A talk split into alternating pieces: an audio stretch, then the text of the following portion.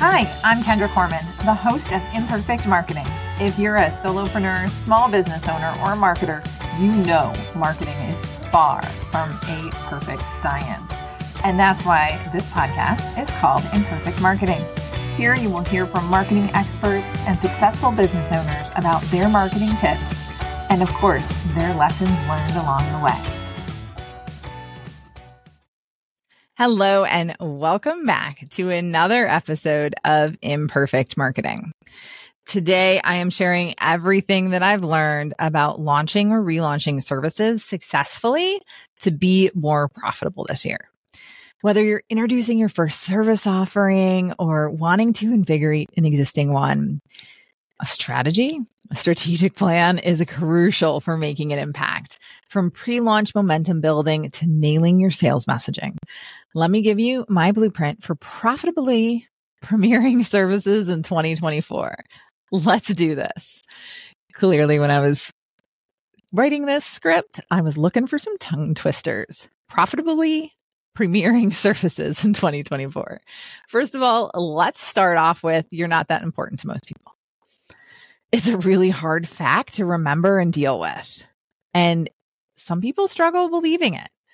But everyone has so much going on in their lives. You are just not top of mind. I remember that a CEO from one of my clients used to travel around and meet with each of his offices and their clients. He'd be sitting in a lunch meeting and say, Do you know that we do whatever it was that he was focused on that day? Without fail, almost every single one of them would say, No, I had no idea. In case you were curious, they had to know. I mean, the manager of the territory prepped them the week before, shared it all with them, made sure all of it was as top of mind as possible. So, yep, important meeting. Couldn't remember it from their prep the week before.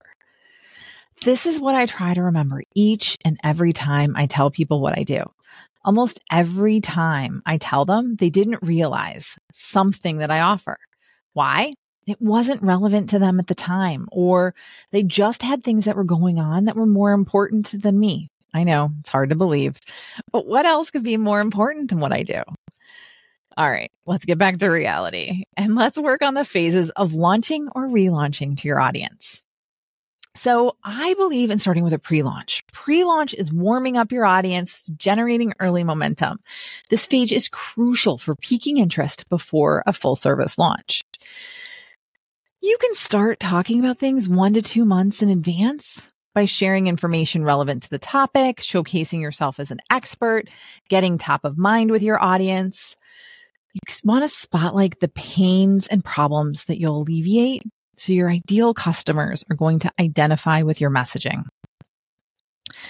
Then you want to funnel early adopters into a dedicated pre launch site where they can get more details as you finalize your packages. In exchange for their email, consider giving them limited trial offers, special discounts, VIP perks for charter members who sign on early, things like that. Run polls and surveys to engage social followers in shaping aspects of the deliverables and pricing.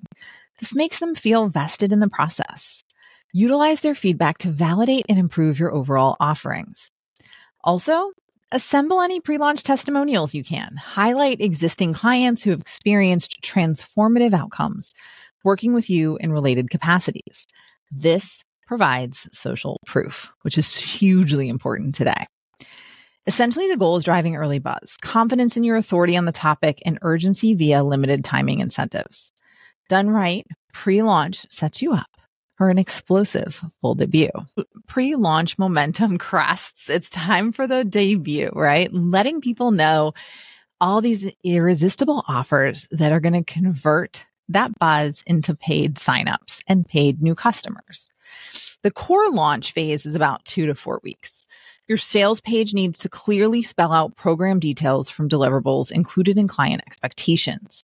You want to refine all the copy to make sure that you're speaking to their aspirations and pain points. Now, I run into a ton of people who say, I don't need a sales page. Their product isn't sold online. I disagree.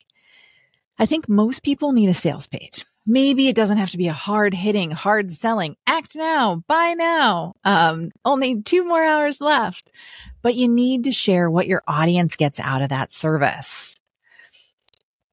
Let me emphasize this. It's not what you do. Let me repeat that one more time. Your sales page is not what you do. It's what you can do for the purchaser, your client, what they're going to get out of it. If you can weave in social proof like client testimonials, case studies, transformation examples, these are going to build credibility and trust and sway had launching in air quotes here. Um, you're still selling. So sell in a relevant way. Have them feel like they're connecting to you. And then when you launch, promote it across all your platforms, your channels, enlist affiliates or referral partners wherever appropriate. This final debut is your chance to reap all the seeds that you've been planting all along, letting people know what you're doing, right? As you pre launched strategically. Spend time refining these core launch elements for maximum impact. Now, again, it doesn't need to be a new product to launch it over again. Think about mapping out your year and the products you want to focus on. You can, again, I'm going to use air quotes here, launch each product. It could be a retainer agreement. You could be launching to one of your audiences. It could be IT services or commercial insurance. You name it, you can launch it. A launch is just a focused effort on a product to keep it top of mind and to remind people that you do it. So I did this when I was at Jeep. I did it when I was at Burns and Wilcox, which is an insur- insurance wholesale company. At Burns and Wilcox, we had quarterly product focuses and all the marketing messaging was focused on that product. Every single quarter, that product had a huge spike in sales. Why? Because it was top of mind for everyone. Now, you don't need to do discounts or anything fancy for most services, but you do have to remind people of your services.